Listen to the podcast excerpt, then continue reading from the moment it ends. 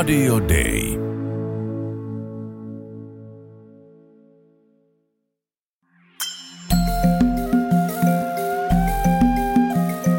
Usko, toivo, rakkaus.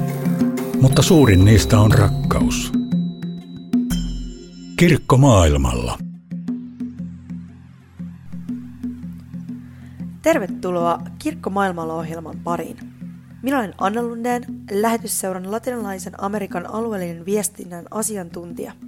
Ja tässä jaksossa tulemme keskustelemaan rauhasta ja sen ylläpitämisestä maassa, missä rauhan aikaa ei ole eletty lähes 60 vuoteen. Kyseessä on surullisen kuuluisa sisällissodan runtelema Kolumbia, missä kuuluisa rauhansopimus saatiin aikaiseksi vuonna 2016. Itse rauhan ylläpitäminen eri aseellisten joukkojen välillä on osoittautunut kuitenkin erittäin haasteelliseksi. Miten rakennetaan rauhaa yhteiskunnassa, jossa useampi sukupolvi on kasvanut konfliktien keskellä? Kuinka on mahdollista tukea yhteisöjä, joiden sekä vanhat että uudet traumat värittävät jokapäiväistä elämää – ja luottamusta kanssaihmisiin on lähes mahdotonta rakentaa.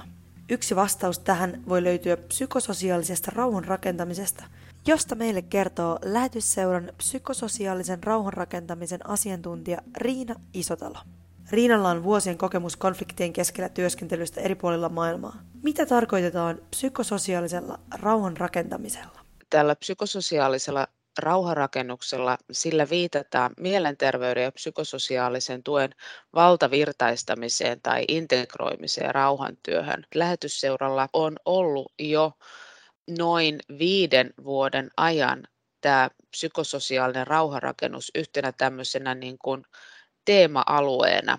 Ja siinä se onkin Suomen ensimmäinen ja ainut organisaatio, jolla näin on. Psykososiaalinen rauhan rakentaminen saattaa kuulostaa hieman kapulakieleltä, Käsitteenä se onkin hyvin laaja, mutta käytännössä sillä tarkoitetaan kahta asiaa. Ensinnäkin siinä otetaan huomioon ihmisten psykologinen hyvinvointi. Tämä voi tarkoittaa tarvetta palveluille ilman, että se kuormittaa heidän henkistä hyvinvointia, lapsensuojelua, psykososiaalista ensiapua esimerkiksi luonnonkatastrofien jälkeen tai tilanteesta riippuen voidaan tarvita terapeutteja, psykologeja tai psykiatrista lääketiedettä. Toiseksi sanalla sosiaalinen tarkoitetaan käsitteen näkökulmasta seuraavaa. Sosiaalinen se viittaa siihen, että hyvin pitkälti on kyse ihmisten sosiaalisista suhteista.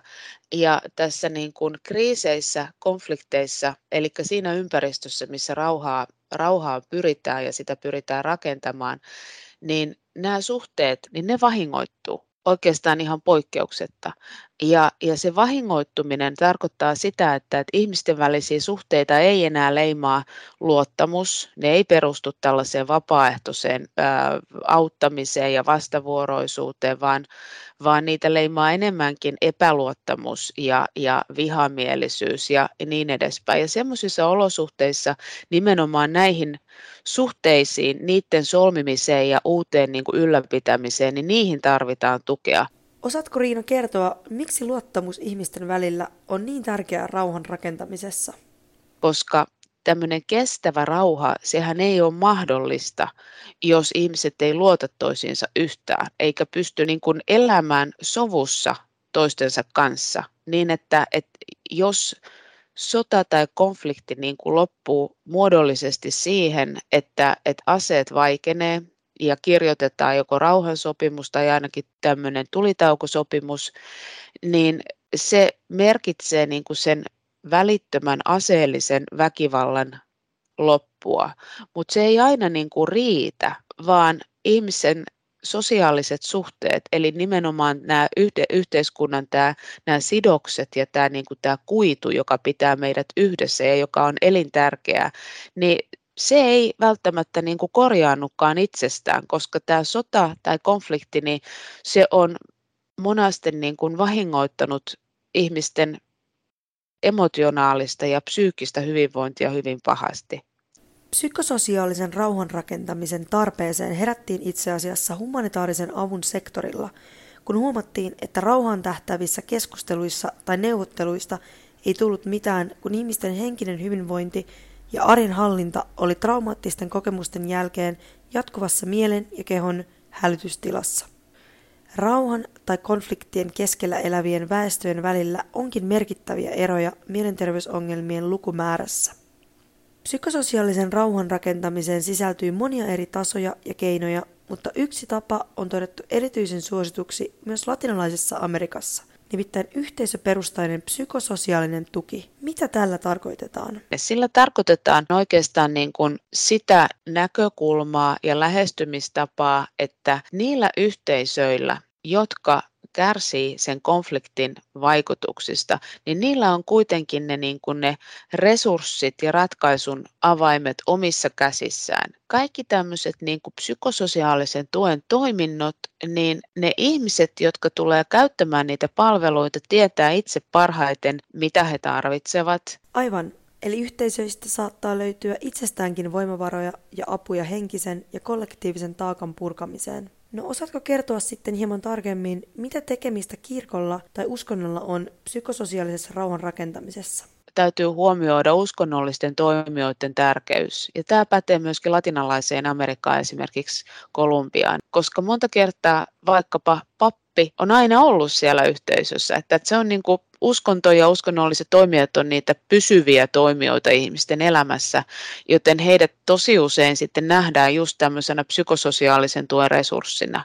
Sen tähden heillä on myös hirveän suuri, ihan välttämätön rooli sellaisissa niin kuin rituaaleissa, jotka liittyy myöskin niin kuin, ja erityisesti oikeastaan konfliktiyhteisöjen ja yhteiskuntien tämmöisiin niin kuin tärkeisiin siirtymiin. Ajatellaan esimerkiksi suremisen ja kuolemaan liittyvät rituaalit. Niihin on äärimmäisen tärkeää myöskin liittyä uskonnollisia toimijoita, jotka sitten niin kuin huomioi tämän, tämän ihmisten surun koko yhteisön tasolla ja, ja sitten pystyy tekemään ja toimittamaan niitä rituaaleja, jotka kuuluu näihin siirtymiin ja suremiseen.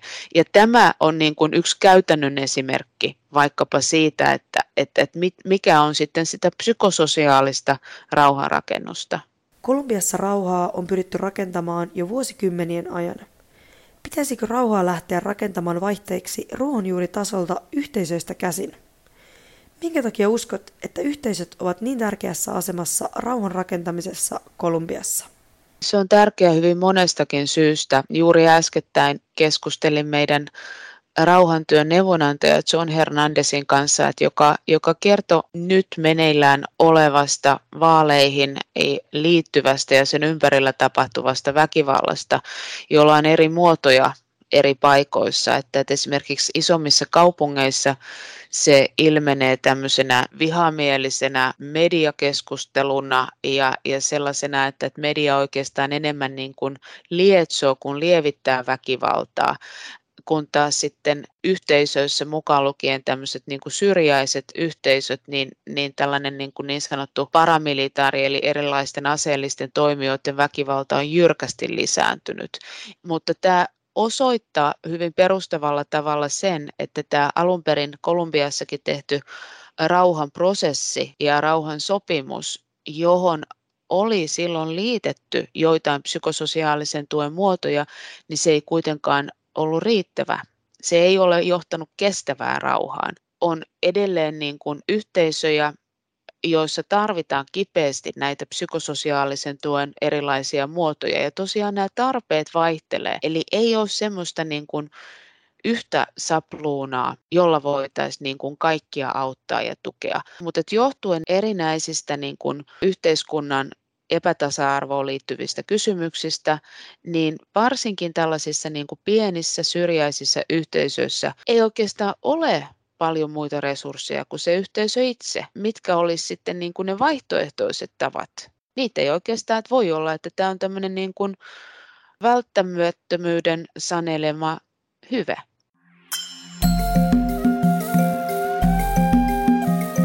Usko, toivo, rakkaus. Mutta suurin niistä on rakkaus. Kirkko maailmalla. Kolumbian tilanteesta ja rauhantyöstä sekä yhteisöjen voimasta meille kertoo seuraavaksi tarkemmin Kolumbian piispa Atahualpa Hernandez, joka on toiminut virassaan vuodesta 2016 lähtien. Ihan aluksi halunkin kysyä, mistä nautit työstäsi eniten? Hay una diversidad muy grande. Hay... Kolumbiassa on hyvin paljon eroavaisuuksia seurakuntien välillä. Osa kirkoista ei ole rakennettu edes kyliin, vaan keskelle maatiloja ja luontoa. Nautin erityisesti työssäni kaukaisemmilla seuduilla olevien yhteisöjen kohtaamisesta ja kun pystymme oppimaan erilaisista tavoista harjoittaa uskontoa vaikeissakin yhteyksissä. Minkälaiseksi piispa Hernandez koet Kolumbian luterialaisen kirkon roolin yhteiskunnallisen sovinnon ja rauhantyön edistämisessä? La acción de Dios en el ser humano. Kaikkein yksinkertaisimmillaan meidän tulisi toteuttaa Jumalan rakkautta sovinnon teolla suhteessa toisiimme. Ymmärtääksemme Jumalaa ja inhimillisyyttä tulee meidän ymmärtää, miten kohtelemme myös toisiamme. Juuri kirkkona koitamme tehdä työtä tämän eteen, kiitos myös lähetysseuran tuen ja tukea ihmisiä elämään sovussa. Kun koitamme ajatella tätä Kolumbian yhteiskunnan kannalta, on kirkolla erittäin tärkeä rooli totuuden ja rauhan rakentamisen edistämisessä. Ei vain yksilön tasolla, vaan myös sellaisten rakenteiden purkamisessa, mitkä luovat esimerkiksi väkivaltaisuuksia tai pakolaisuutta. Kirkkona meidän tulee osallistua tähän julkiseen keskusteluun ja jälleenrakentamiseen. Kuinka me kolumbialaiset ymmärrämme todellisuuttamme ja maamme tilannetta on värittynyt vuosikymmeniä kestäneiden konfliktien ja korruption myötä. Osa tästä näkyy väkivaltaisina konflikteina, mutta myös turvattomuuden tunteena kaduilla, yhteisöissämme tai jopa kodeissa. Kirkkona meidän tulee tunnistaa tämä ja tukea näiden rakenteiden ja tämän todellisuuden purkamista. Kolumbia on surullisen kuuluisa monista yhteiskunnallisista ongelmistaan, mutta myös monessa asiassa on menty eteenpäin. Mitkä ovat kuitenkin tällä hetkellä Kolumbian suurimpia haasteita rauhan ja sovinnon tiellä? Kolumbian suurimman haasteen määritteleminen on todella vaikeaa, mutta sanoisin, että yksi suurimmista haasteistamme on muutos kohti rauhan ja oikeudenmukaisuuden yhteiskuntaa. Vuonna 2016 kirjoitettu rauhansopimus valtion ja aseellisten joukkojen välillä osoitti, että me pystymme rauhaan. Ensimmäiset muutamat vuodet allekirjoittamisen jälkeen monissa yhteisöissä elettiin rauhassa ja toivo ja unelmat uudenlaisesta tulevaisuudesta oli aistittavissa arjessa. Nyt olemme pikkuhiljaa lipuneet takaisin menneisyyteen, osin valtion toteuttamattomien lupausten myötä, osin vanhojen ja uusien aseellisten joukkojen aktivoiduttua jälleen.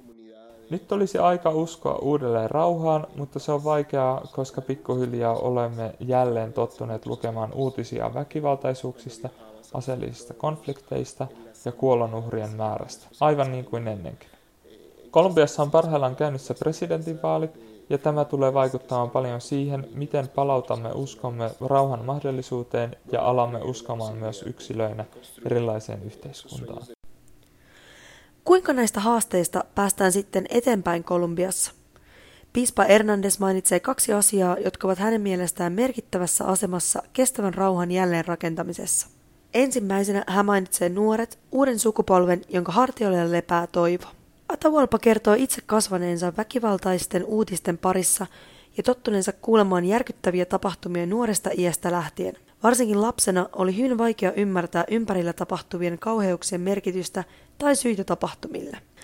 Tämän lisäksi hän koki, että hänen lapsuttaan varjosti vahva hyvän ja pahan vastakkainasettelun aika. Nyt hänen omat tyttärensä kasvavat järkyttävien uutisten parissa, mutta toivoa löytyy. Hän uskoo esimerkiksi lähetysseuran hankkeen Rauhantalon ja sen ihmisoikeus- ja politiikkakasvatuksen auttavan nuoria ymmärtämään paremmin yhteiskuntaa ympärillään. Lasten ja nuorten keskuudessa tieto myös leviää nopeasti. Toisena tärkeänä toivon ja rauhan voimavarana hän kokee yhteisöt. Haluan myös mainita rauhan rakentamisen kannalta toisen hyvin tärkeän osapuolen, nimittäin ne yhteisöt, jotka usein asuvat kaukaisilla alueilla ja maalla ja joihin konfliktit vaikuttavat tänäkin päivänä eniten Kolumbiassa. Nämä yhteisöt ovat jälleen kasvokkain uhkausten, sieppausten ja väkivaltaisuuksien ja kuoleman kanssa. Heille toivo merkitsee konkreettisia asioita ja pystymme osoittamaan tukemme tulemalla paikalle. Kirkon ja niin paikallisten kuin kansainvälistenkin järjestöjen läsnäolo ei estä konfliktien tapahtumista, mutta se luo toivoa yhteisöihin ja osoittaa heille, että he eivät ole yksin. Tämä on mielestäni toivon muodoista yksi suurimmista, sillä uhkauksien tai väkivaltaisuuksien keskellä nämä yhteisöt tuntevat olonsa usein hyvin yksinäisiksi ja me pystymme näin pitkäaikaisella läsnäololla ja tuella todistamaan, että asia ei ole näin. Tämä on myös evankeliumin sanoma. Kaikkein pimeimmilläkin hetkellä Jumala tuli keskuuteemme ja loi meihin valoa. Kuten voimme huomata, rauhan rakentaminen ei ole mitenkään yksinkertaista, mutta sen keskiössä näyttäisi aina olevan tavalliset ihmiset ja heidän halu, resurssit ja polttava tarve rakentaa kestävämpää tulevaisuutta. Kuten Riina Isotalo totesi haastattelumme lopuksi, on rauhan rakentaminen aina sisältä yhteisöstä kumpuavaa muutosta, ja ainoastaan vain siten se on myös kestävää. Minun nimeni on Anna Lundeen. Kiitos paljon haastateltaville, kuuntelijoille ja rauhaisaa kesän alkua kaikille.